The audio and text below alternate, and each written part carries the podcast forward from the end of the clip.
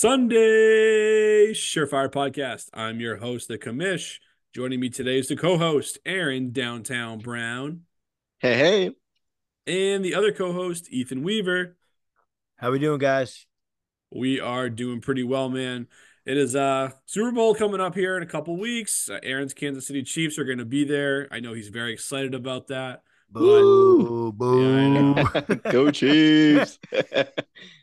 He's he's looking forward to another Super Bowl appearance, their fourth in five years. There's going to be all kinds of coverage on that coming up in the you know over over the next two weeks. We're going to get a lot more into into that game next week. How we think it's going to unfold. We'll get into some fun prop bets as well. Um, you know, in our episode next week, but we did kind of want to shift gears away from the daily fantasy talk that we've been giving you really for months on end here since the NFL season started. And we're going to be shifting gears back to the dynasty front, which is going to be a welcome change, I think, for for some of us here on the podcast. Uh, definitely myself among that category. Dynasty is kind of my, you know, my, my favorite aspect here of the fantasy world. So I'm looking forward to talking more of it. Specifically this week, we're going to be talking about the 2023 rookie, rookie wide receivers. Uh, we'll give you a recap on some of the more high profile guys and also some of the guys that are maybe had some billing coming in and didn't quite live up to it, or some guys that weren't quite as uh, known on the landscape but ended up having a good season. So we got 12 players in total to talk about at the wide receiver position. And we'll also be going off of the Fantasy Pros Dynasty rankings, the wide receiver lists, and kind of just telling you where these receivers are at on that list and sort of how we feel about them in that spot. Do we think they're a good buy candidate there? Or do we think maybe that's a price point where we want to sell them in our dynasty leagues? So a lot to talk about here. Um, you know, before we dive right into it, uh, just know that we're we're kind of putting the pin on the 2023 rookie class, but we are going to be talking 2024 rookies coming up here pretty soon. The combine, as we know, is is going to be about a month away. So it's uh we're going to be quickly turning the page of 2024. We'll have you covered on that content front as well. Uh, my blog series will be covering a lot of that uh, as the rookie draft approaches in, in April. So the offseason goes really fast as we know it. So there's lots to keep up on. But before we uh, turn the page to 2024, we're going to look back at the rookie, rookie wide receivers today. And I'm sure we'll recap the rest of the positions down the line here as well. So, and I'll get it started here with uh, the the can't miss rookie of the 2023 campaign, man. I mean, you just cannot talk about fantasy football, whether it be dynasty, best ball, daily, redraft, whatever the case may be, without talking about the campaign that Puka Nacua put together in 2023. I mean, finished WR4 overall and half point PPR, finished WR7 in points per game. And he did all that as a fifth round NFL draft pick. You know, if you're looking at terms of dynasty leagues where this guy was picked up, I mean, he really wasn't drafted in many leagues. You know, maybe he was a late third round guy in some leagues. If you play in a league with fourth or fifth rounds, he was probably selected in those formats. But really, a guy who, who came out of nowhere, you know, just six, seven months ago. Not many people really knew who this guy was. And he just broke out 105 receptions for 1,486 yards and six scores, added another 12 rushes for 89 yards on the ground you know, one for the record books, as we know by now, he's the all-time rookie uh, receptions and, and, receiving yardage records for a single season, and he also has the most receiving yards in a playoff game for a rookie. So, just really a banner year for Puka Nacua and that Rams program. Um, you know, kind of coming back after a down year, and we're going to talk a lot about other rookies tonight in, in the 2023 class. But just to put this in perspective, Puka, Nacua was closer to 1,500 yards than any other rookie was to 1,000 yards. So just a just a monster jump in, in raw production for this guy compared to his peers. Um, if you look at him compared to the rest of the receivers in the league, Pro Football Focus had him graded as the eighth receiver among the entire league. So really just blew up whether you're comparing him to his his classmates this year or just to the receivers around the league. He's a really just good all around player. Um, you know, the fear, of course, early on with Puka was that Kupp was going to come back and sort of take that number number one rollback after he got injured earlier in the year.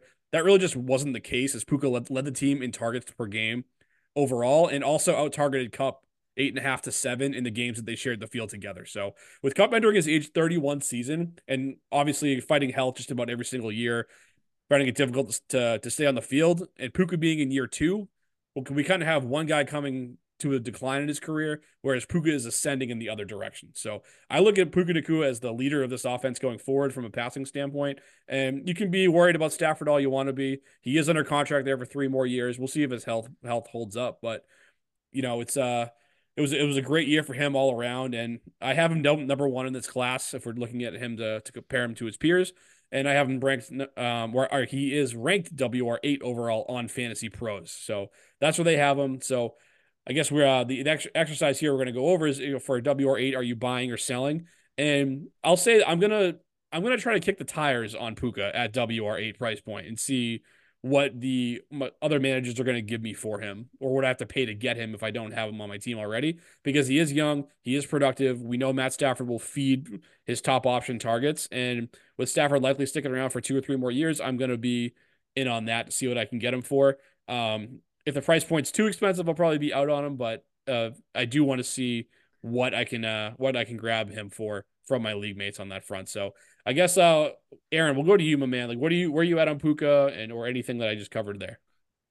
Yeah, I kind of I, I kind of like that take with Puka. I mean, he's great. He showed how great he can be. Um, I think just your point, you know, we we talked dynasty with wide receiver eight. It's a little tricky because yeah, if you are trying to trade him, I think you do need to try to find that savvy dynasty manager that's you know very ranking savvy as well that can give up, you know, some pretty good talent. I I know we were talking before the show a little bit a little bit about Puka, and if you can find dynasty dynasty managers that can give up a uh, DeVonta Smith, um, you know, in a trade with Puka, I don't. I'm not so sure there are that many owners that are willing to take the chance on him like that. So I I agree with you. It, would be nice to see if somebody wants to um kind of overpay for Puka. Um, because you know, just talking assets, it's always good to kind of get you know a good value out of a trade. So I I like your your stance there, but I guess just be kind of willing to know that you know if you you might not find the return you're looking for if there are any hesitation um you know out there uh, but at the same time i would be happy of keeping uh, puka as a starter in my starting lineup as well. So either way, I guess I'd be happy. But yeah, I want to I want to blame you to to try to seek out trades for Puka at this point. I think Puka, where he where he's currently ranked inside the top ten at number eight, I, I think you just I think you need to kick the tires to see what you can quote unquote down tier two and, and get a little uh, juice on top of that player. Because if I can down tier from Puka to the next couple of tiers. Like, I mean, just keeping it with, within the rookies, right? If I can down tier to um, a Rashee Rice, a JSN, a Zay Flowers, and I can get um, an early second on top of those guys, or maybe, I mean, maybe a back end first. I, I don't think you can do that, but I guess it depends how crazy the uh, uh, the person is who's trying to get Puka Nacua. But I just think this is almost a perfect time to sell Puka because if we look at it, is there going to be a bigger sell window than right now? He's coming off a year where he almost had 1,500 scrimmage yards on his rookie season. He is looking to be the wide receiver one in that offense next year as Cooper Kupp uh, starts to decline. And I mean, we've seen it time and time again where these players shoot into top five, top three, top eight in, in the dynasty rankings. And they never fully live up to that hype and you miss the window of of peak uh, of a peak selling point. So Puka is definitely a guy I would definitely kick tires on and see what I could uh, get on top of uh, any receiver in the uh, the next next couple of tiers. So, uh, but obviously Puka, he's, I mean, what a great year. Uh, I mean, I don't think anybody saw this coming except for uh, the commission himself. but uh, but yeah, no, he's definitely a, a sell candidate in my book. Yeah, when we were carving out who was going to talk about which receivers in this exercise, there was no, I don't think there was any, uh, any, any, any uh, wonder who was going to get to talk about Puka among the three of us, as I was kind of banging the drum for him in the offseason. Certainly didn't expect uh, what he what he produced um, as a rookie, but you know, it's an interesting thing where I think his value is going to be very league dependent. I mean, some people are going to be all in on him. Some people are going to be a little hesitant. They'll say, "Oh, is he a product of the system?"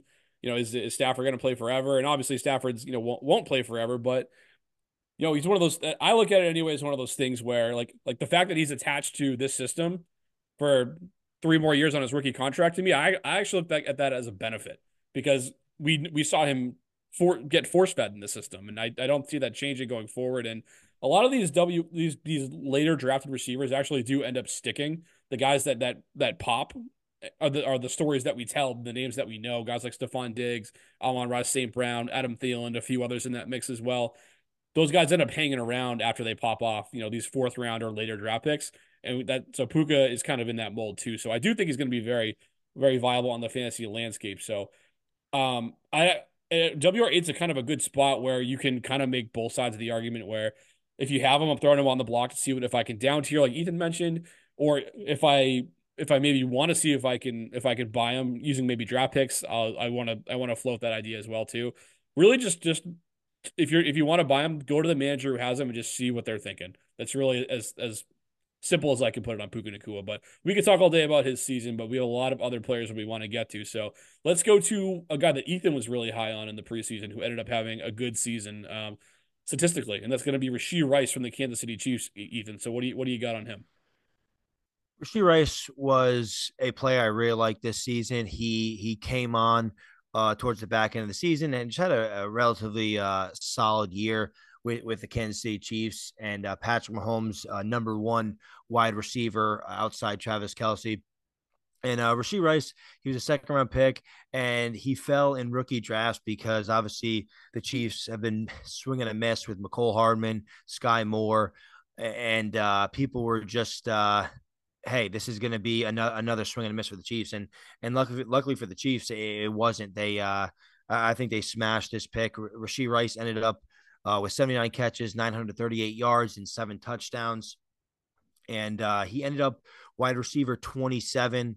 Uh, if you exclude week 18, where he didn't play because the Chiefs already locked up everything in, in terms of their seeding, uh, he was wide receiver 22 through uh, um, weeks one through 17. But um, if you look at the, the uh, scope of the entire year, Rashee Rice didn't really play um, a ton of snaps early on. I mean, weeks one through six, he only eclipsed the 50% mark once. And then he played uh, weeks seven, 59%, 61% in week eight, and then 68% in week nine. So steadily increasing there. But then it was after that bye, he really took off. Well, weeks 11 through 17, uh, his his target share uh, kind of went through the roof. I mean, uh, week 11 was a little low with 11, but a- after week 11, he had like a 29 and change, 27 and, and change, 23, 24, 27 um, percent uh, target share in that offense. And uh, in weeks 11 through 17, he averaged a 23.41 percent uh, target share in that offense. So he was he was commanding the targets. He saw double digit targets multiple weeks, and uh, Rashee Rice was Mahomes' uh, go to guy uh, for for a uh, a few of those weeks, and um, I, I, see that continuing going forward. Uh, he he just had a, a, really good year. He was a, a YAC monster. He had 654 yards uh, after catch, which was good for number three in the league. Uh, target separation 2.49, which was number three in the league. And um, if, if he could work on those uh, those air yards, I, I think I think Rashee Rice has a chance to be a, a, staple of that offense for years to come. And I think he has only room to grow. Um, it's it's not like Rashee Rice came from a, a huge a huge school. He he was an SM, he was from SMU, and uh, he was kind of looked at as a more of a project. And he came on fast. And I think a lot of people people thought so. Rashee Rice was uh, a guy I was very very uh, pumped to get in my rookie drafts. Um, just looking back at this year, and I, I, think it was a steal where I got him in, in most of them. So uh, Rashee Rice on Fantasy Pros Dynasty rankings, he's at wide receiver 19. So I guess at that point, I'll open it to the floor, and uh, we'll see if uh, you guys are going to buy, sell, or hold at that price point. And I'll I'll give you guys a chance to touch on Rashee Rice's 2023 rookie campaign. Well, let's have Aaron start with this one here because I, I, I, he's probably hearing that number 19 ranking and hearing one of his beloved Kansas City Chiefs players uh, and feeling uh feeling slandered with that that that ranking. Aaron, what what do you got? What do you say about that?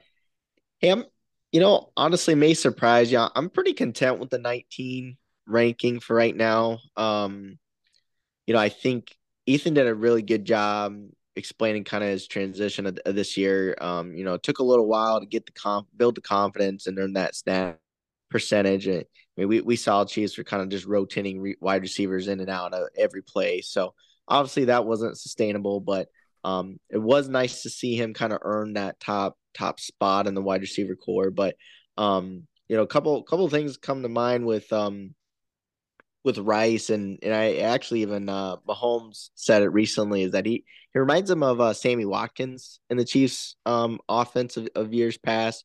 We kind of think about it in years past, they had Sammy Watkins, Kelce, and uh Tyreek Hill at that point in time. So I think a part of Mahomes still is kind of wanting another uh, you know, wide receiver one weapon to to have on the other side of Rice. So that's the one thing that slightly scares me. But I think you know if he can keep working on uh, the air yards, as Ethan said, and um, kind of get a little bit more uh, big time, big time plays. Um, you know, because uh, if you're just a YAC machine, you know they can start playing, uh, playing that against you too. So a um, little bit worried on that um aspect, but I, I I did love Rice's progression this year, and I think you know 19 is not that bad of a spot to have a you know have a, a wide receiver. Um, I I don't know if he can break that top 10. Um, I I think that's just going to be interesting to see how he progresses in his career. Can can he uh you know you know get I I guess that's the biggest thing is can he get those air yards is really the biggest factor. I, I think that's just it and just hit hit the nail right on the head with that. So um, I'm content with the 19 ranking. I would actually be interested to see what others want to pay uh, for Rice. Uh, another one where if you can maybe get a, a higher tiered guy, maybe even a, a guy a little bit older if you're really trying to win now. But um, I, I love Rice to kind of build your team upon if you are doing a rebuild too. So um, I, th- I think it, it's definitely looking up for him, and he he'll definitely have a better season next year. You know, being the fact that he had to work so hard to kind of get that earn that snap percentage in the 23 season. So he'll probably he'll probably rise next year, but I don't know by how much. That's kind of my two cents there. Okay, yeah, I mean he's ranked number 19, but he is is in a deeper tier on this list as well of 11 players that I does feel relatively appropriate that he didn't him to be in the mix with.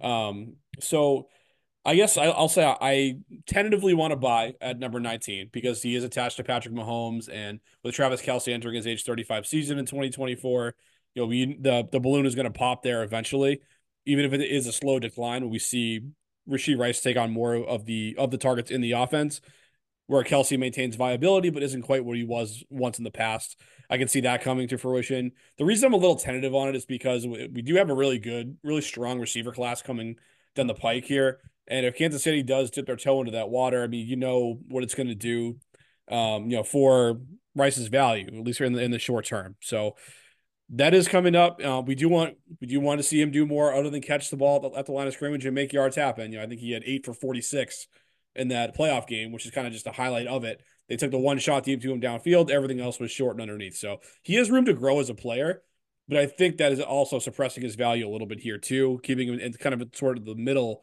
of the WR2 pack. So I'll say for at this moment in time, I'm willing to buy at that at that price point. But um, a lot of his value very much could change depending on how their offseason goes in free agency and the draft as well here, Ethan. What do you what do you think about that? Yeah, no, I, I think he's probably a buy candidate at, at that 19 price point, but I do I do think that's relatively um relatively a solid ranking at this point for Rashee Rice. I do think it's going to go up from here, which is why I, I think he's a good uh, a good uh, b- a buy candidate. Uh, I've seen him ranked a lot lower in some some other um other rankings, and obviously those those rankings uh, made the uh, the buy decision that much easier. Uh, but I am definitely trying to get as much Rashee Rice this offseason as I can for the right price because I do think it's it's only going to go up from here. I think a full season of a full snap uh, percentage uh, from from from the jump, he I mean he would have smashed uh, a thousand yards this year easily. Uh, he was he was right on the cusp, and he barely played for the first five or six weeks. So uh, he's he's definitely a buy. And and as I talked about Puka, if I go from Puka to Rashee Rice and, and get something on top, I'd, I'd definitely do that.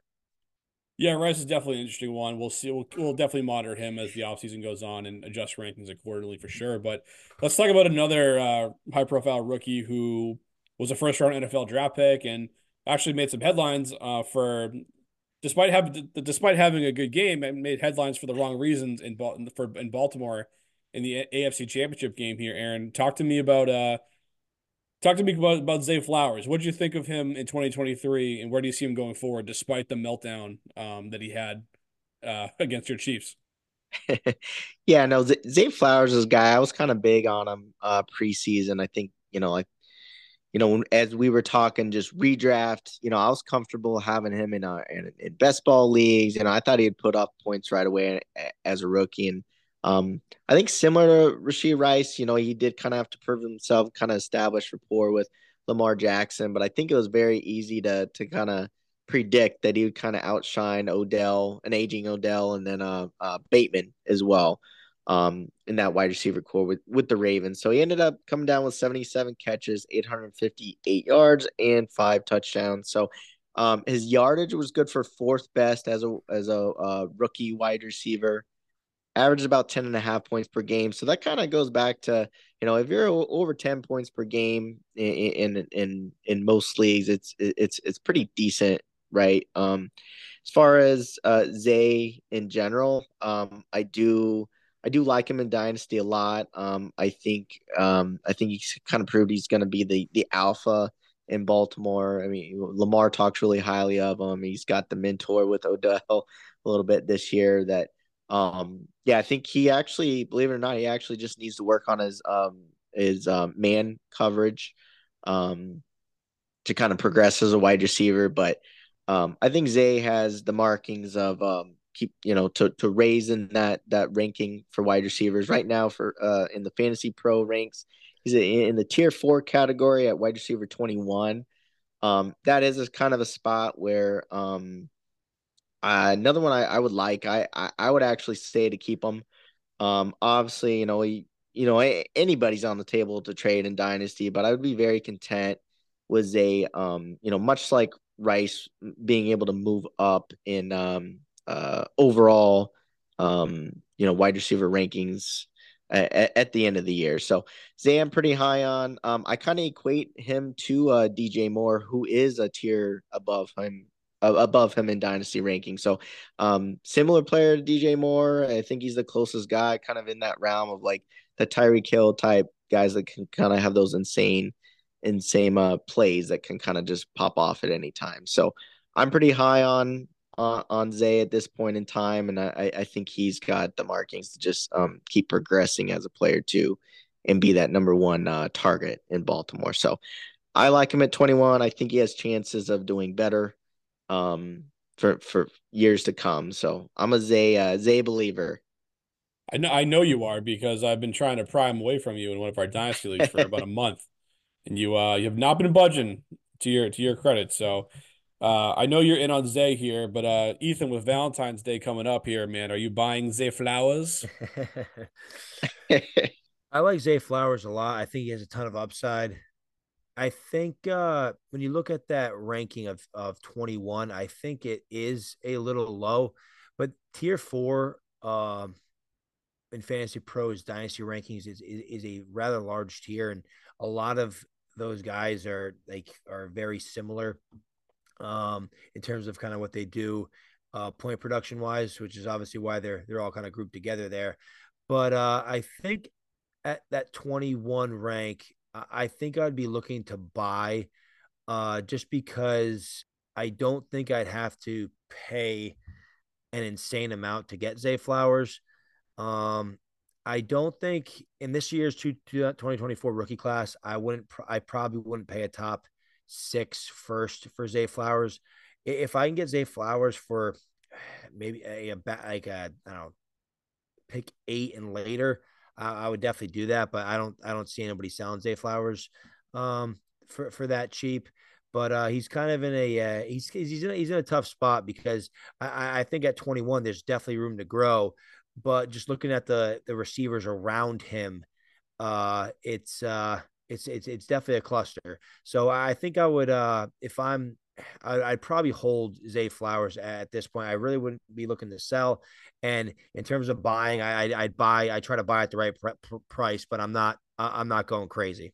I mean, depending on the format that I play in, if I'm looking to buy Rashee, uh, buy Zay Flowers, what I'd be trying to do is move him for picks that are outside the top seven, like Ethan mentioned, uh, even if it takes two of them. So if we're talking like say 109 and 110, that's the type of offer I'd be confident sending out for Zay Flowers because I'm, I like his role in the offense. And yeah, sure, it's two first round picks for a receiver, but you know, this, this there the strength of this class is certainly not the running back room. So I mean, there's a, a ton of receivers in this class, but I think I'd rather take one shot on Zay Flowers than I would take two shots on receivers outside the top three, at least at this particular moment in time. Um, WR21 is a bit low to me, too. I think he should be a little bit higher, probably a few spots above where he's at right now. So I guess I am buying at that price point, but you know, I could, like I said, off the top, Aaron's been a little stingy with him, um, and I imagine the other managers that are rostering him right now are as well. So I'm saying buy at that price point, but good luck to you on the market right now. I mean, despite those mistakes that he had, he still had over 100 yards in his rookie season in, in that playoff game. Uh, so bright things are on the horizon for him too as a player. So uh, there are really are a lot of good young receivers in the league right now, which is we'll definitely going to be talking about some of them here tonight. But even outside of the rookies, like this, uh, the receiver the receiver baton is definitely in good hands with the group group definitely in the NFL. But we'll keep the train moving here um, after Aaron gives us his last words on on Zay Flowers, though. Yeah, no, I think I think we're all kind of in agreement here. I think um, you know, his, his current rankings are are kind of low. I think he I think everybody just likes his upside, what he can do on a week to week basis, and then it, as long as he's still getting his targets, which he which we can kind of predict he he will. I think that's just a good that's a good ratio from his boom weeks compared to just his average weeks again the 10 plus uh, points per week. Totally agree. And we're going to move on to another name who was not quite as uh, as is prevalent on the on the receiver rankings going into the 2023 rookie draft. That's Jayden Reed out of Michigan State, finished WR 23, both in overall scoring and half point uh, PPR, as well as on a per game basis. So a back end WR2 last season. He was a second round pick in the NFL draft. Bit of a surprise there. I think I think the industry kind of felt that he was a little bit overdrafted in that spot, but he was getting drafted in rookie drafts uh, on the dynasty front, going in the late second or early third, depending on your league and your format that you play in and all that. Caught 64 passes for 793 yards and eight scores through the air. Added another 11 rushes, rush attempts for 119 yards and two scores on the ground. Finished the year strong as well. He was WR nine down the stretch between weeks 10 and 18. That that money time, that when the all the money was on the table in the playoffs, he was he was good then too. Um, kind of just one of those players who's a, a jack of all trades type that really fits the modern game pretty well. He can run routes, he can catch screens, he can do jet sweeps, you can get the ball to him in a in a variety of ways that he can produce. Just a dynamic chess piece type of player when you do get him into space. Uh, Pro Football Focus actually had him graded as WR 40 in 2023 uh, across the entire league, which which is a strong grade for a rookie receiver. You know, you, figure, you know, there's there's only 32 WR ones uh, across the league you know, he was uh and and you know, this receiver starting all over the place now. Two, three sets are are all the rage. So, you know, that really is a good ranking there at 40th. Um, to like about his game, but I actually look at him as a little bit of a sell candidate. Um, I'll toss out his ranking here. He's ranked 27th on Fantasy Pros. So if I can sell there at the the back end or WR2 or early WR3 range, I think I'm gonna I'm gonna be willing to do that. And the reason for that is because despite Jordan Love's emergence as a, what looks like a franchise quarterback, there's a lot of mouths to feed out there in Green Bay now between Romeo Doubs at receiver. You got Luke Musgrave and Tucker Kraft at tight end. And of course, Christian Watson also at wide receiver. He missed eight games last season and left two others early. So it really just left a lot of room for a guy like a Jayden Reed to feast as a rookie. So if I can cash out for for a, a first round pick either this year or next year, I'm going to be willing to do that. And possibly even an early second in this class in super flex formats once the draft starts. Like if there's someone that I really am enamored with in the early part of the second round when the pick is on the clock, I might be willing to do that as well. So like the player, I think I can see him having a, a long career in the league. But if I can update, if I can upgrade here the type of prospect that I'm getting in this this draft class or next year's class, I'm gonna be willing to do that. So that's where I'm at on on, uh, on Jayden Reed here, Ethan. What do you uh, where are you at on this player? I do think Jayden Reed had a very good season. Uh, I didn't expect him to have, uh, like you said, the 64 for for almost 800 yards and and, and 10 a ton total touchdowns. Uh, he was a he was a staple of that offense, and that Green Bay receiving core, as you mentioned, is very young, and there's a lot of bodies. So I, I do see at that at that price point of wide receiver 27 uh, of selling him. And if I could even sell Jayden Reed for Christian Watson, I do that. Who Christian Watson? He's ranked 38th uh, according to Fantasy Pros. I, I do think Christian Watson, if healthy, um, would have definitely eaten into Jayden Reed's uh, workload. I mean, you saw Christian Watson start to come on uh, later in the season once he was kind of over that hamstring injury, and then he, he tweaked it again. And uh, it was pretty much lights out for Christian Watson. But Jayden Reed also scored 10 touchdowns. So it's always touchdowns are so volatile. Uh, they're so they're, they're so they're they're very they're not very predictive. So I mean, do I see Jayden Reed scoring another 10 touchdowns next year? Uh, who knows? Um, but that that was obviously a huge reason for his uh, uh, back end wide receiver two finish. So Jayden Reed, uh, just basically with with with everything going on, everything the commission said, I I do think he is a a decent sell candidate considering he is ranked uh, 27th overall uh, dynasty wise uh, uh, at the receiver position. Yeah, I, I think it's good dialogue here. You know, Jane Jayden Reed, I, I, I think um just the Green Bay Packers in general, I think just that wide receiver core is is uh Commish mentioned, it's just so many mouths to feed. I mean, you didn't even mention the the the running, you know, the running game over there too. So, um, yeah, I think I think uh, as a good uh, you know, take you know, take his ten touchdowns right now and try to sell it and advertise it. You know, if you can get him uh, on a trade, um, on the reverse side, if you can get him for cheap, it's it's, it's worth a try to see how cheap they you, you can j- get Jayden Reed. But I think then again with those those touchdowns, uh, it's tough to get him too cheap. So, um, with uh, I think maybe if it was a full point PPR, I'd, I'd maybe be you know more inclined to kind of keep him. Um, uh, keep him on my team. Um, you know, unless someone just blow, blows me away with an offer. Uh, but half point, yeah, it does kind of scare me with just how many mouths to feed over there in Green Bay, unless they make a you know a couple trades or or something. But most of those guys are under contract still, so um, he's definitely a, a trade candidate in in my books too, unless you can get him super cheap, like I said.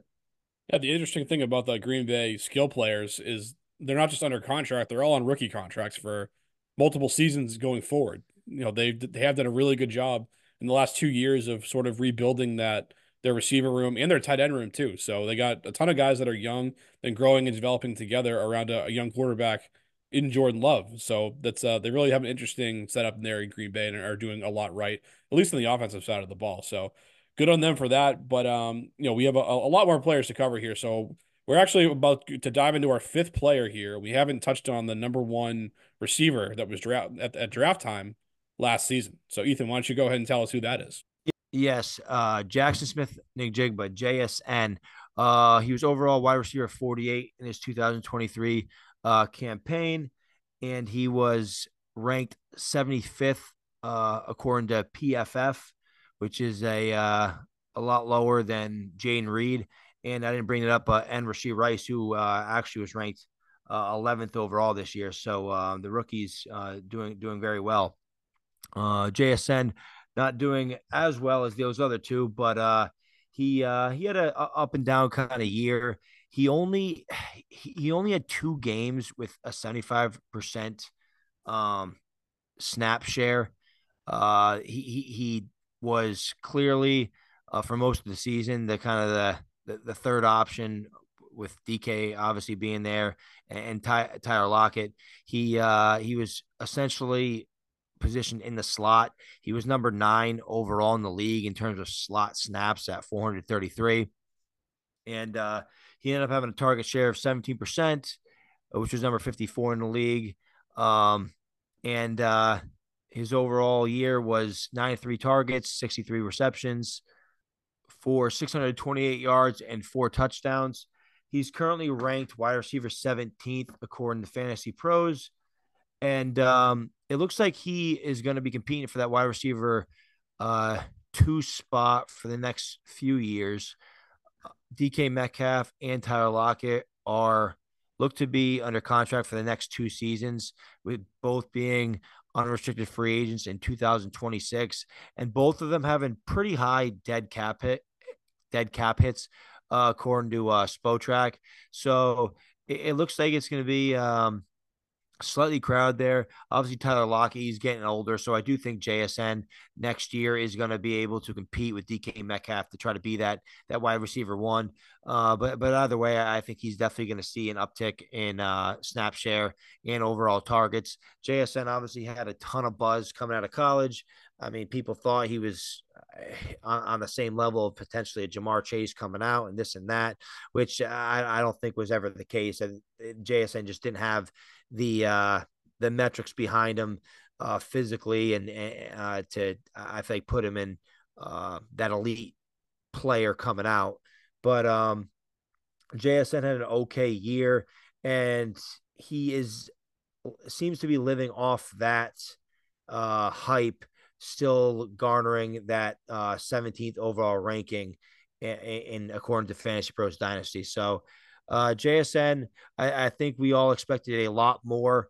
Uh, people, he was the, the wide receiver one off the board in the NFL draft, and the wide receiver one off the board in uh, most rookie drafts.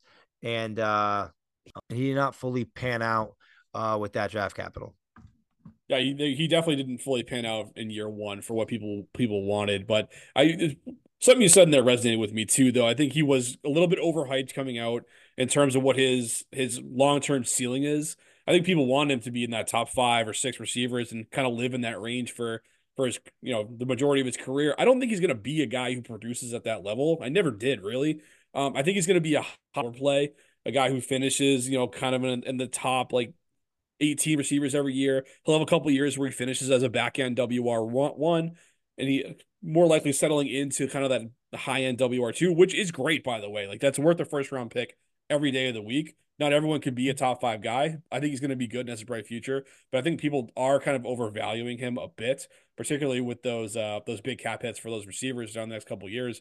Like people are going to look at that Tyler Lockett's contract and say, yeah, he's he's 32 years old and they can save like not eight million bucks against the cap to cut him, but they're also eating almost 20 million dollars in dead cap in order to do so. So I don't think that's going to happen. Uh, I think the best hope for him right now is that they they bring in an offensive mind to be their head coach that's going to get three wide receivers on the field and start peppering these guys. And so I think a lot of that, a lot of his future value is going to be d- dependent upon what happens in that front. And WR 17 at the moment, it's a little bit too high for me. I'd rather take shots on a guy like, like Rashee Rice or Zay Flowers and even a guy like Tee Higgins, who's ranked one spot behind him, just because Tee Higgins at this moment is a pending free agent heading into 2024. So he could be walking into an alpha role too. We don't, we just don't know that yet. So um, definitely getting by on his draft capital and pedigree, and I would probably be looking to get another player in this tier from him, even maybe even in a straight swap if I was holding a share of JSN right now. Aaron, where you uh, are you coming on this ride with me, or you you think he's a buy where he's currently ranked in, in Dynasty? Yeah, I, am kind of with you. I think a lot needs to happen to that offense. You know, at post Pete Carroll days. I mean, he post Geno Smith days, but unfortunately, as, as you're kind of alluding to in the in the mean in the interim, uh, you got you got contract woes with. You know, I think I was looking at this the other day. I'm pretty sure Lockett had the most target between or targets between the three of them. I'm not 100 percent sure. You can fact check me there, but if not, it's very close. I mean, Lockett is as old as he is, he was still you know kind of calling for a lot of targets. So I agree with the three receiver sets. I think you know they they if they can get a change of face at quarterback, um, I don't know if if the new regime's going to try to keep rolling with Geno.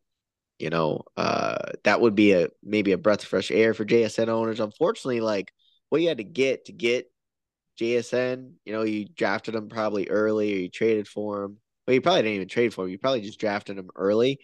Most managers aren't going to, uh, you know, feel. Well, I mean, I guess if you can dump them, but you're not going to get the return that you initially invested on them. So if you're willing to take the loss, do it unfortunately, if you have JSN, you might, I, I, hate to say it, you might just need to hold him and hope he kind of flourishes in, in a new offense. Cause, um, unless, like I said, unless you're just willing to take a dump, uh, you know, dump, dump on the, uh, the investment you initially made on him.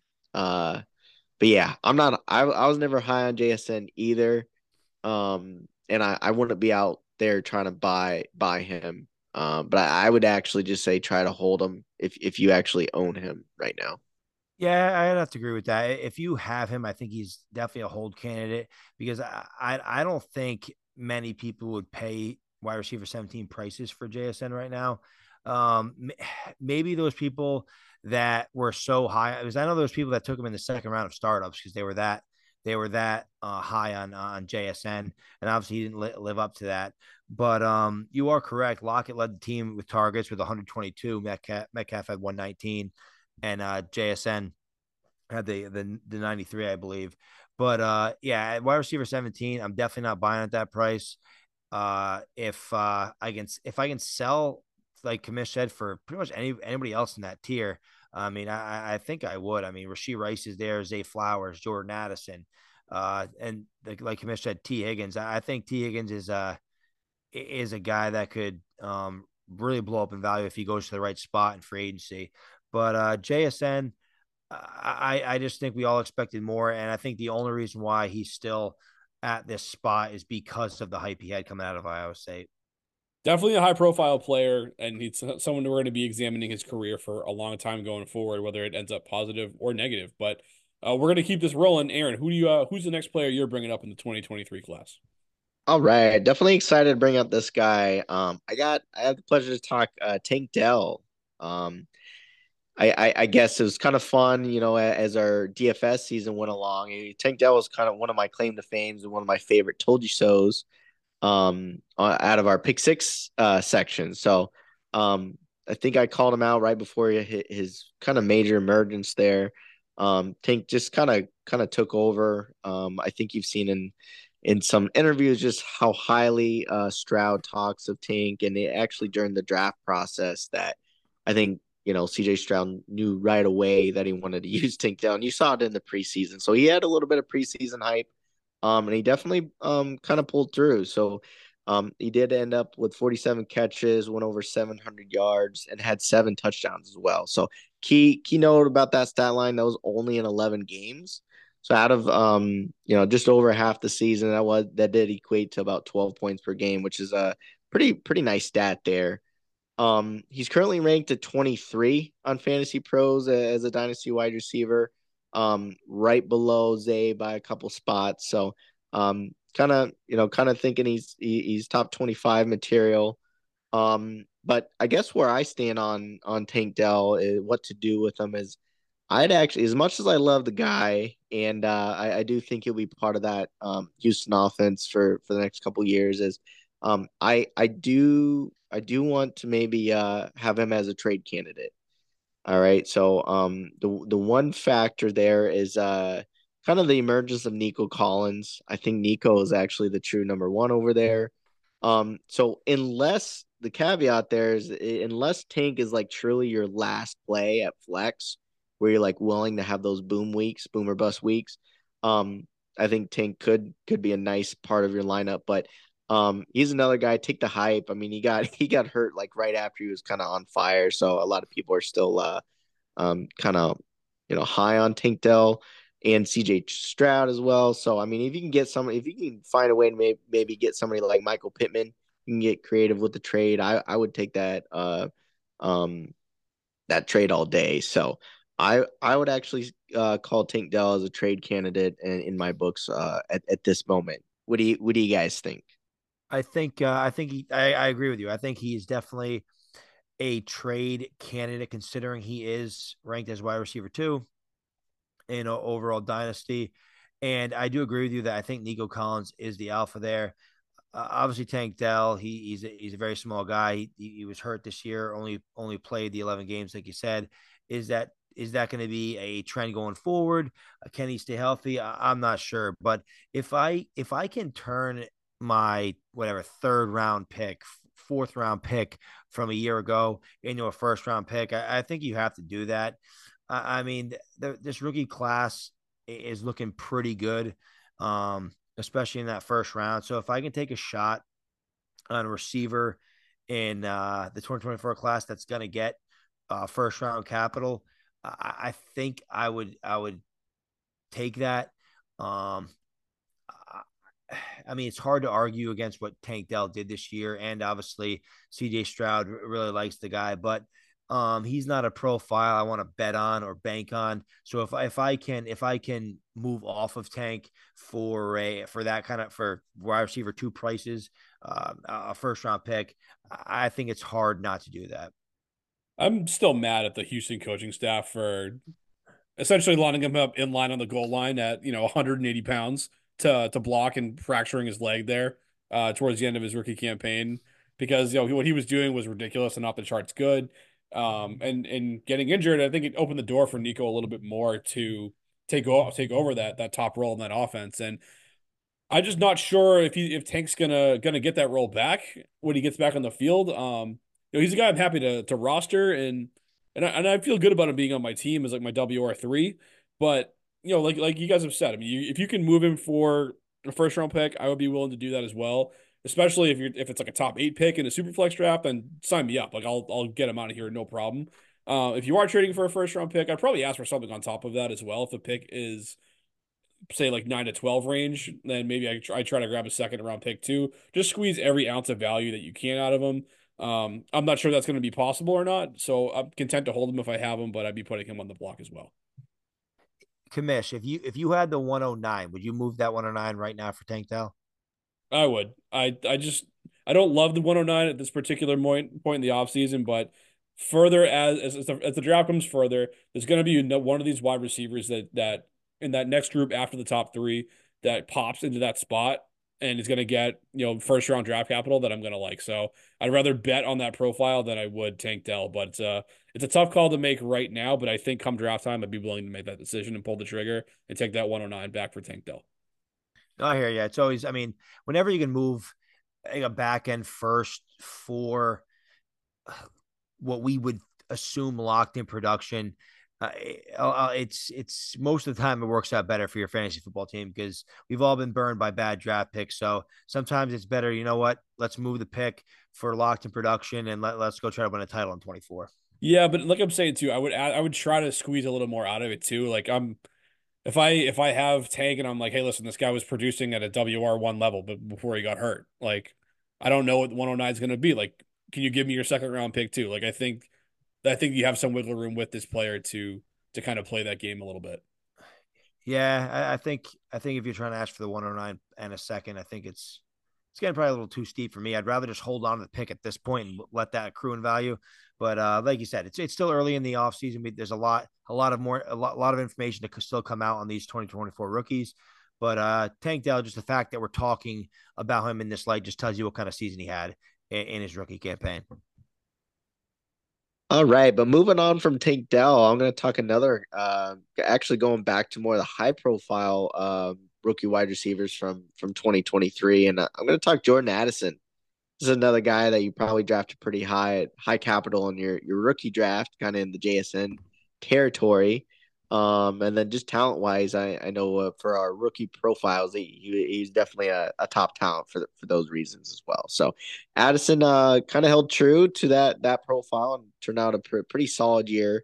Um, at 70 catches, uh, over 900 yards, and did also come down with uh 10 touchdowns as well. So um, he actually was third highest yards as a rookie uh, wide receiver. He actually tied the league in uh for third as well in uh, just overall uh, receiving touchdowns. So definitely found the end zone as kind of everything you wanted in 2023 out of Jordan Addison. Uh, 10.9 points per game. Um, and then for fantasy pros ranking, he's he's at 22, so right at that Zay Flowers uh, territory. We talked to a, a few guys ago um, from 21 to 22, so kind of in that that same uh, tier four area.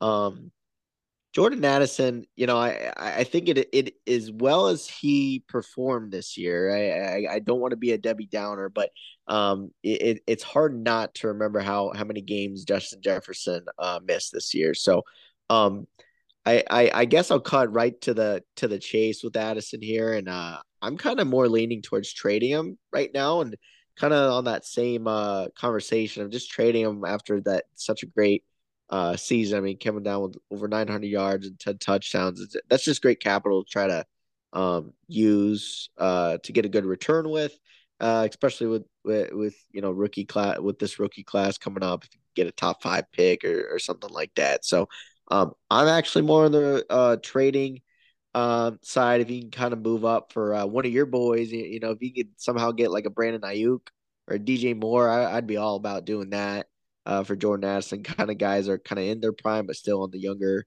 younger side um, of things. But you know, I kind of said earlier with you know just remember the the Justin Jefferson factor. You know, as soon as Jefferson was healthy and they were trying to still maybe possibly make the playoffs, and week week sixteen, Addison went back down to only scoring 0.7 fantasy points. Week 16, 4.3 and 17, and then he bumped bumped up to 14 points in week 18. So that kind of you know, to me, just kind of shows he, he kind of can be another boomer bust candidate when you have that alpha with J- Justin Jefferson. I, I don't think Jefferson's going anywhere in Minnesota as well. So, um, you guys know me. I usually try to um, have my starting lineup be all all kind of uh, top options uh, in the wide receiver uh, game w- with teams. So I I don't really like wide receiver two or the second option in in offenses. So that's just how I usually roll, and I usually try to get that value if I can. So he, he had a perfect year to kind of take advantage of that. And I, I'm a I would trade Addison, uh, but that that's just me. Uh, what do you guys think? I would absolutely trade Jordan Addison at the rank of 20, 22 on the wide receiver rankings for sure. And you kind of picked up a little bit on my steam there where you were going with you want you like those top options. Jordan Addison's not, not even the number two option in his offense. If you look at the targets distribution last year, TJ Hockenson led the team in targets. And Jordan Addison finished second with 108 targets, but Justin Jefferson had 100 targets. And he played seven fewer games than Jordan Addison did last season. And by the way, we have no idea who's going to be playing quarterback for this Minnesota Vikings team next season, let alone for the foreseeable future. So maybe they work out a deal with Kirk Cousins. It's probably best case scenario for Addison and the other pass catchers in that on that team. But if I can if I can cash out here on Addison, um, those ten on those ten scores he had last year, I'm I'm gonna be willing to do it pretty quickly here. Ethan, what do you think? Uh, not much that I, I, agree completely. I think Jordan Addison's a, a sell candidate.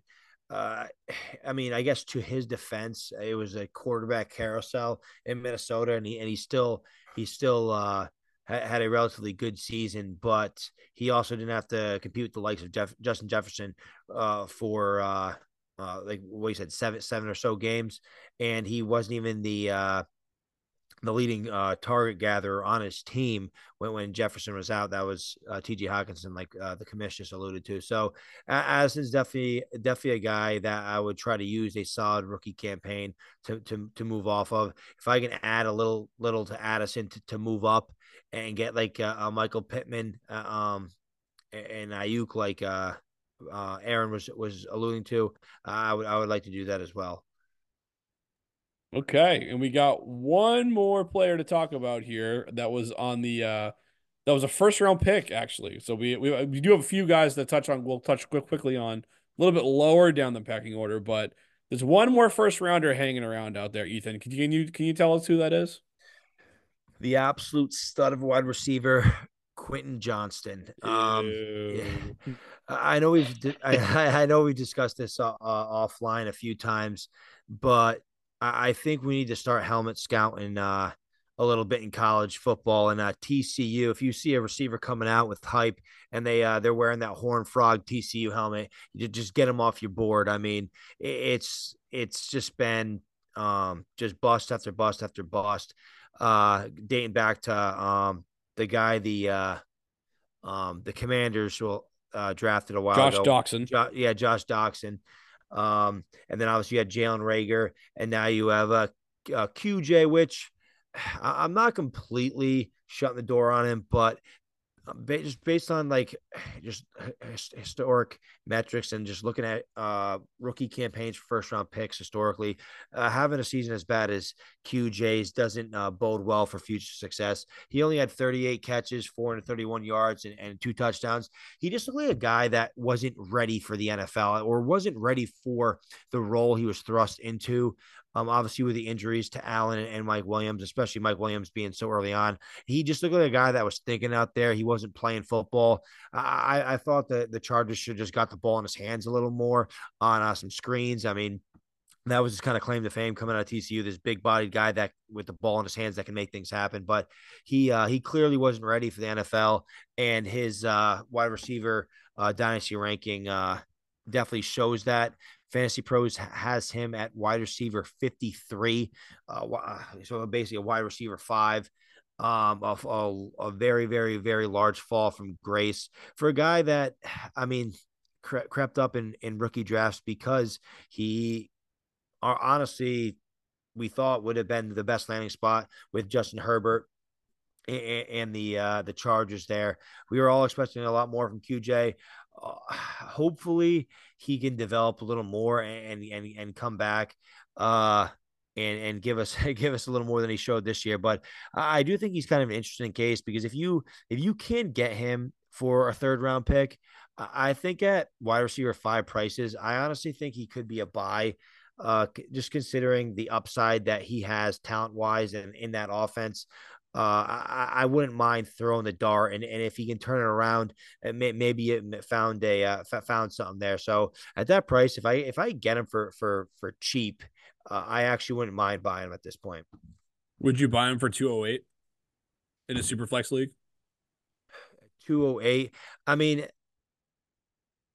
probably at this right now, but that's I mean that, that we kind of discussed earlier that could change a ton. I mean I know like last year Rashee Rice was a uh, middle to back end uh, second round pick, uh, which obviously that that turned out great. But then again, look at Jonathan Mingo. I mean, he was a, he was a back end second round pick. There was other. I mean, a back a back end second a back end second. I would I wouldn't feel bad rolling the dice on a guy like QJ because QJ is going to get another opportunity. I mean, they spent a first round pick on him. He's gonna he's gonna be trotted out there next year, and he's gonna have the whole off season to figure it out. Like I said, I do think he was a guy that needed time to to to develop, and he just didn't get that opportunity. So I think I think I would send the send the two away, but that's probably the most I'd pay. I I don't. I'd rather be like two ten later.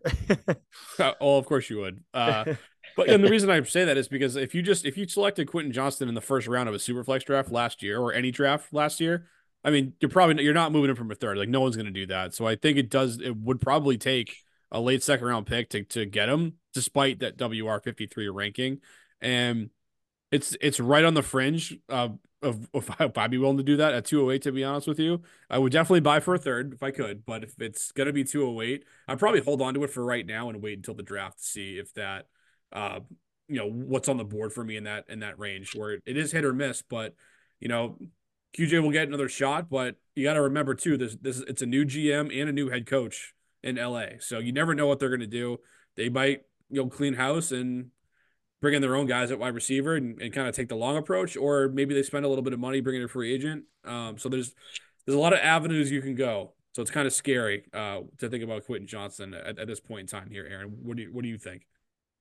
Yeah, I, I can't disagree with anything you guys have said. I think two eight. I mean, two eight is like right on the. It's like right, really close. I think that sometimes depends on what uh more those teams needs. If you if it's more of a position need that you're trying to shoot for, but that's about right. Or maybe like I think as Ethan said, maybe the two ten might be uh closer for for some reason. I don't know. Just some of those numbers just stick out to us more. yeah, I do the two ten, not two eight for sure. But but uh yeah, I, I, mean it's interesting to see what the Chargers do in the offseason and uh, definitely what what Keenan Allen uh, will do if he will come back on a team friendly deal or not. I mean, he just tore it up last year, so if he's on the field, I don't, I don't think QJ even you know sees that many that snaps uh, that many snaps next year too. So uh, definitely to me, he's more of a hold candidate. Let's let's see what they do with that wide receiver core. I mean, I know Mike Mike with Mike Williams got hurt too. If, if he's going to come back, and Keenan Keenan Allen, if if they decide to bring him back, um, you know, with this contract contract being up as well. Um, yeah, you could have a whole new offense uh, with the Chargers uh, next year from running back all the way to wide receiver. So I'm very curious to see what they do. But yeah, I just say just hold him. He's not worth. You're probably not going to get a whole lot in return for him. With maybe that 208, you can get the 208. I guess we're saying that's that's a steal in our minds there. I mean, it's kind of crazy. Well, the thing is, the 208 and Superflex, sometimes, I mean, you, you think of the 208, oh, yeah, I, I, definitely feel that for QJ. But then you look at like last year, I mean, I think Sam LaPorta was hovering around 208. Uh, Luke Musgrave, like I said, Rashee Rice. Uh, there was, there was, there's a few other. Uh, well, I'll jump in with it right here. I'm looking at one of our drafts, the three of us were a part of last season is in the Superflex League. At 207, you have uh, Tyjae Spears, you got Kendre Miller, Marvin Mims, Tank Bigsby. Uh, Roschon Johnson's in that area too. So like, these are guys. Some of them are hits, some of them are misses. Like it, it's murky, but you know, so you're basically trading one sure. murky asset for another one. Yeah, it's it's a second round pick, a late second round pick is roll of dice. QJ is roll of dice. QJ has the capital. He has what we think he has the talent. I think it just obviously didn't come to fruition this year. So, I mean, it's it's what dice roll you taking? I think at 208, I think I'd probably lean QJ at this moment in time. But uh, I don't know. This 2024 class is looking pretty good. So uh, who knows? who knows? Who knows? Who knows?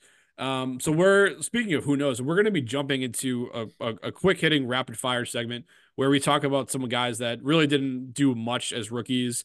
Uh, that re- they really are kind of up in the air going forward. So we'll rattle that off here without as much back and forth. So I'll, I'll start with this one. Uh, I'm going to go with one of the players I just mentioned in that list of, as a late second round pick last year. That's Marvin Mims, who finished WR 88 overall and WR 85 in points per game. So just really not productive at all uh, despite the fact that he was a second round NFL pick. Um, he was actually the first pick, pick of the Sean Payton era in Denver last season. Uh, finished with 22 receptions for 377 yards, one score. Um, however, he did actually finish as, as a second team All Pro player as a kick returner. Um, so he uh, did produce in that area of the field, which was a positive to take away from the season. Uh, played played in 50% or more of Denver's offensive snaps just twice on the year. So really didn't get a shot on that offense. Kind of an afterthought behind Courtland Sutton and Jerry Jeudy at the wide receiver position. Uh, both those guys are under contract for 2024, but changes could be coming in Denver. There's there's word that Russell Wilson could be out the door, and you know maybe it's time they they trade Judy or Sutton, or maybe Sutton's even cut outright to save some money against salary cap. So another situation that's really murky all around. So not sure what to think about that. Um, but overall, things in Denver are kind of a mess. So I don't really know here. I think I would be in, in, on the buy window on a Marvin Mims if I could do it for a third round pick. Uh, in you know mid to late third, you know where he was, you know whereas Quentin Johnston was a first round pick in Superflex leagues, um, and in in the NFL draft, that you have Marvin Mims here is guy who's more of a um, he was more affordable last season, so it's very it's very conceivable that you could get him for a mid to late third round pick if uh manager likes someone they see uh, on the board when they're when the draft is has come upon us. So um, kind of a wait and see approach with Mims. Um, I would I'd be confident taking a swing on him on the cheap. He's ranked WR fifty one on Fantasy Pros, so just uh, really really what type of dice roll you want to take. I would take him a dice roll on him for super super cheap. Yeah, I agree. I, I actually think uh, if you can work Mims in a in a trade, I, I wouldn't be my I wouldn't mind like trading form, uh, maybe in a multi-piece trade. I I I uh, I would definitely buy him.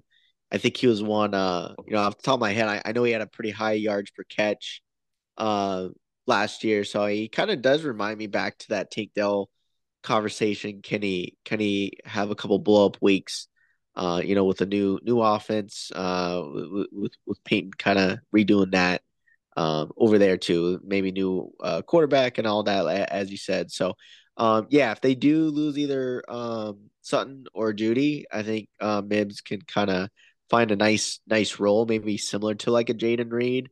Uh, that's kind of how I, I view him, where he, he he could emerge a little bit. So I'm I'm kind of more on the buy side, uh, or or if you have him just on the hold side. Yeah, he's not a guy you go buy directly. He he's a guy. He's a throw-in. You're like, hey, uh, let's let's talk uh, player X, and then, then you're, you're trying to work a deal and say, oh, hey, let's get the, to get this done. Hey, throw me Marvin Mims. That's how you get a guy uh, like Mims on your squad. And to piggyback off what Commish said about this is the regime's uh, first pick. Um, it wasn't only their first pick, but they had guys in the roster like Jeudy and Sutton, and they felt they still felt the need to to go a wide receiver with uh, their first pick in the draft uh, under Sean Payton. So that uh, that means Payton likes him, and they, they uh, may see a future uh, for him in the team. So if you can get him as a throw-in, uh, th- there's definitely some upside there. That brings us to our next player, uh, Demario Douglas. Uh, we call him Pop Douglas here in New England, but he was wide receiver 68 overall uh, this year. Uh, he played 14 games, 78 targets, 49 receptions, 561 yards. Uh, he's currently ranked wide receiver 88 according to Fantasy Pros Dynasty rankings. And uh, honestly, he was kind of a um, a breath of fresh air for the Patriots. He was really the only wide receiver that had any juice this year. Uh, he looked pretty good. Um, he uh, had 1.99 uh, yards for target separation, which was good for number 18 in the league. So just a, a very uh, quick, uh, explosive kind of player, small, smaller guy. Um, but he also had 336 uh, uh, yards after catch, which ranked 25th in the league. So the guy definitely had some juice. Uh, I believe he was a six round pick for the Patriots. Um, so definitely uh, a hit there late in the NFL draft.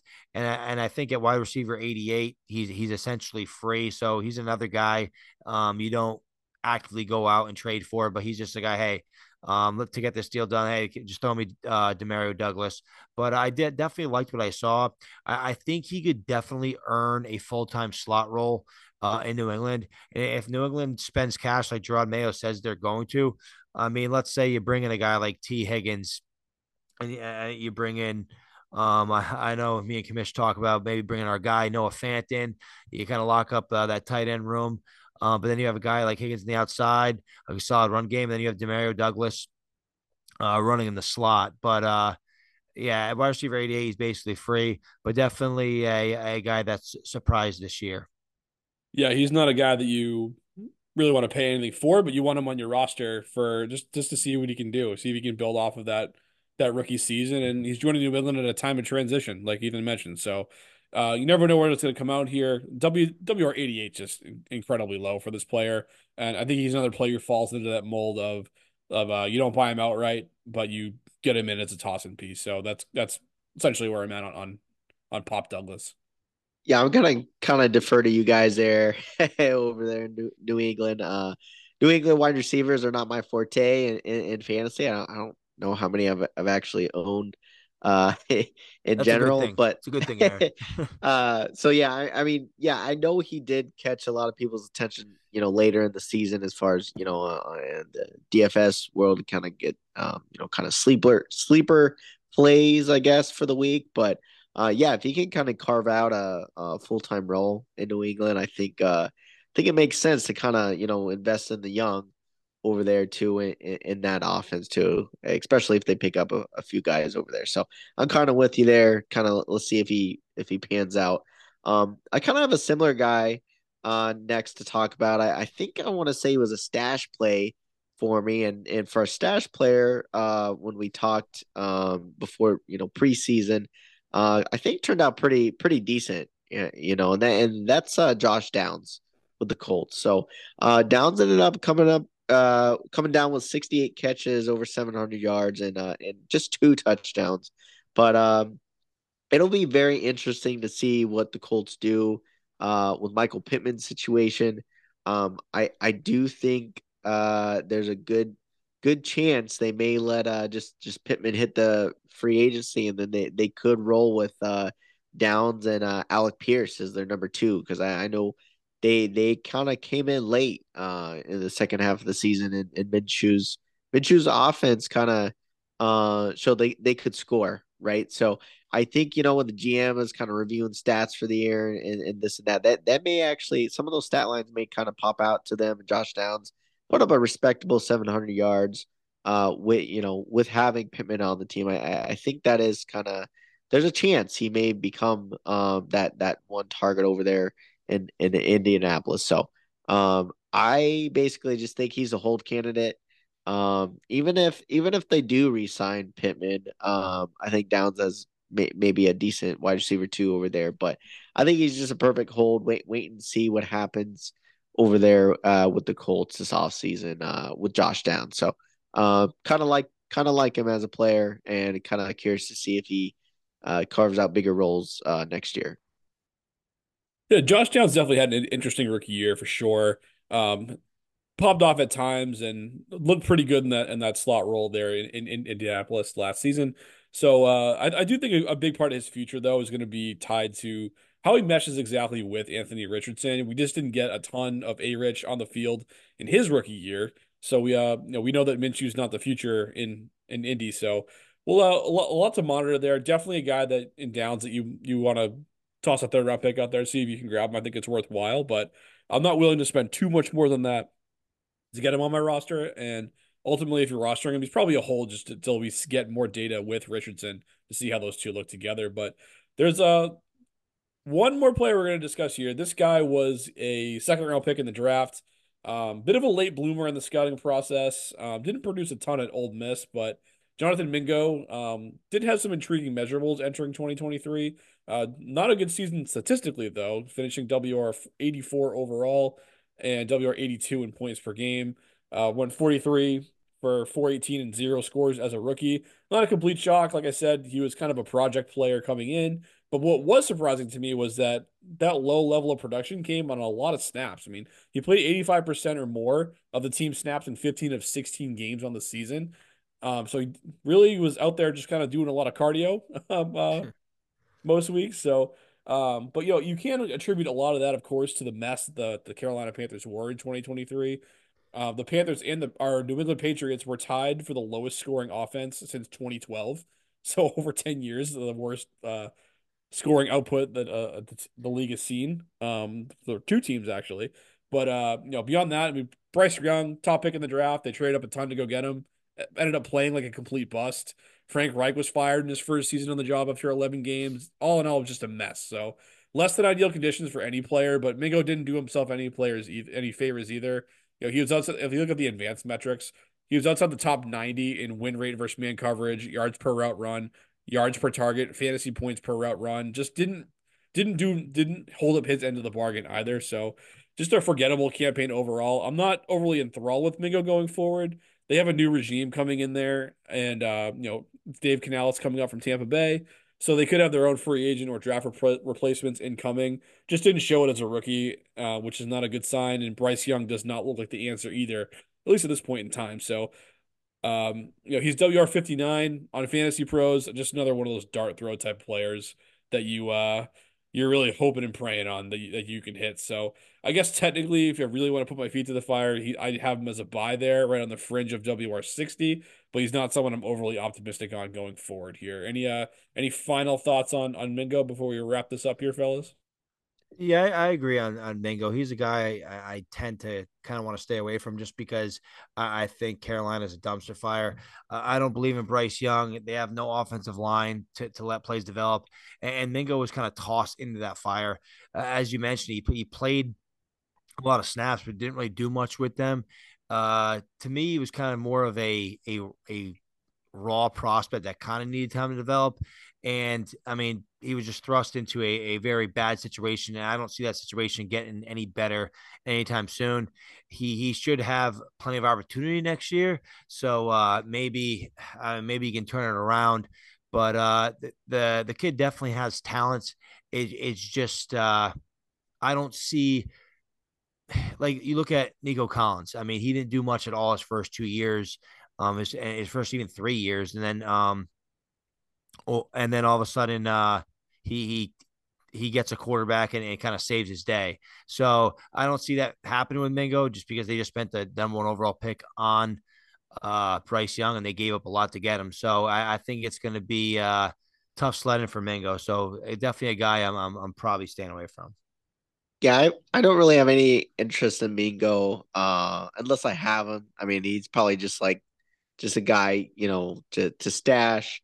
Uh, the one possible thing he has good going for him is uh, Carolina may go with the same approach that uh, some of the other teams with you know try, trying to invest in franchise quarterbacks did, and uh, is they they really need to improve on their offensive line. So that you know one thing is you know will they get a top tier wide receiver in the draft? I don't I don't think so. Uh, I I know with Thielen getting older, and then uh, um, you know they, they could maybe get one in a in a later round or something like that. But um, yeah, I mean they they may if they go offensive line, defensive line, kind of improve just the line on the, in Carolina. That that's the only thing he's kind of got going for him if he doesn't have a whole lot of competition entering the twenty four uh, season.